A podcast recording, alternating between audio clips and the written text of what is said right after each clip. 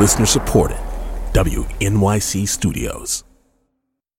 Hey, it's Latif from Radiolab. Our goal with each episode is to make you think, how did I live this long and not know that? Radiolab. adventures on the edge of what we think we know. Listen wherever you get podcasts. The Open Ears Project is supported by Belmond. Unforgettable train journeys, serene river cruises, iconic hotels, and heart racing safaris.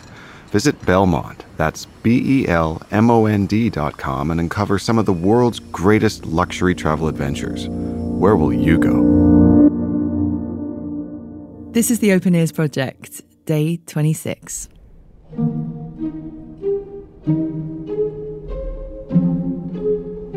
Think the basis for my love for it is that it just feels like a beating heart. That's how it begins. And then there's this beautiful silvery violin line that comes in.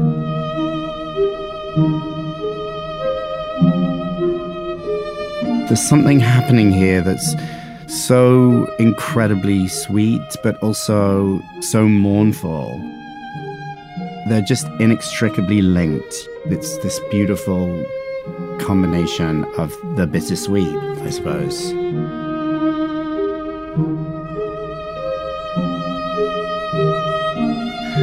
My name is Christopher Wheeldon. I'm a choreographer. I make classical ballets and I direct theatre on Broadway. I have chosen the second movement of the second violin concerto by Prokofiev.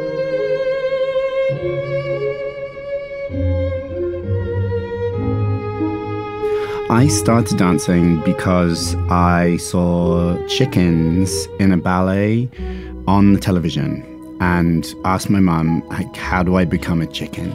And she said, well, they're not real chickens, they're dancing chickens. So you'd have to go and study to be a dancer. So uh, she enrolled me in a local ballet school. It was all very Billy Elliot, you know, 16 girls, one boy. I was like a duck to water. And I never actually got to dance the role of the chicken. but I've been on a journey with this piece. I think it began with seeing my first ballet at the Royal Opera House. My parents took me up when I was probably nine or 10 to see Romeo and Juliet. And I, I already knew I loved the ballet, I'd already aspired to become a chicken. but this ballet, there was something about the music. And so I fell in love with Romeo and Juliet. I fell in love with Prokofiev. And then I found this piece of music and uh, I remember wearing it wearing it down. I remember playing it over and over. I had a cassette of it and it was um yeah, it lived in my cassette player.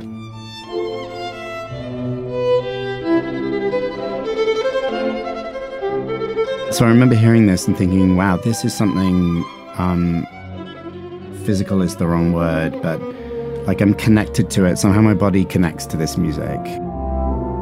But I didn't choreograph to this for a long time. I was saving it.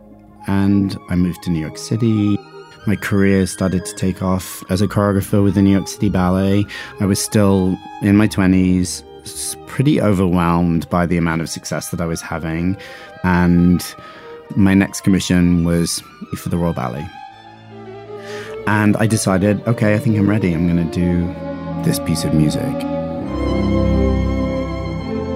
I went to London and I got into the studio and I froze, like completely froze. I didn't want to paint the music. I didn't like the music anymore. It felt like it was somehow um, punishing me. And I just packed my suitcase and I went to the airport and I bought a ticket back to New York. And now, looking back on it, I know it was just too much. At that moment in time, it was too much.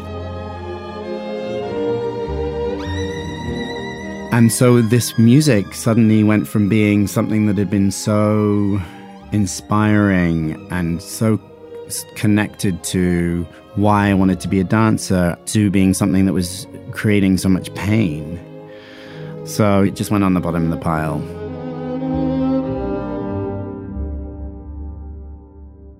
And then in 2008, I decided to step away from New York City Ballet. And the first piece that I choreographed, I'm like, okay, take off the training wheels again and just dive back into the deep end. Let's try the Prokofiev. It's always difficult to describe how you make dance because it comes from within and it, it never begins the same way. Like here, the violin comes in. That could just be the slow lift of a leg to the side.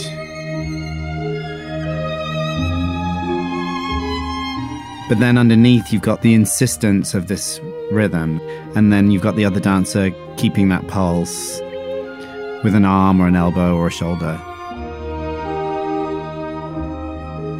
And that's sort of how I would begin. How do I paint this phrase using the body? And so I taught this duet to uh, two dancers, Thiago Bourdin and Hélène Bouchet. And while I was teaching it to them, I ended up completely falling madly in love with Thiago. we ended up um, having a short relationship, but a, a, beautiful relationship that turned into a great friendship. And so this piece turned around completely, and I loved what I'd made. I loved that it, it then sort of inhabited a place of love in my life. Um, and it's certainly been a long journey with the Prokofiev Violin Concerto Number Two.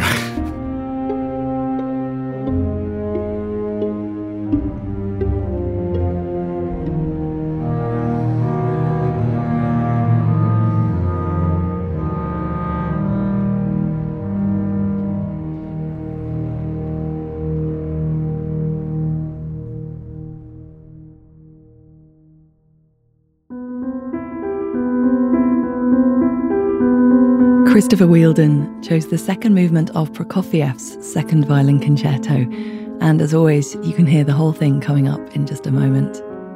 If you missed the previous episode of the Open Ears project, by the way, it featured the TV executive Megan Reid talking about falling in love with one of Christopher's ballets, After the Rain, and the music he used in that, Arvo Pärt, Spiegel im Spiegel. It's a really lovely listen. You can find that and all our previous episodes at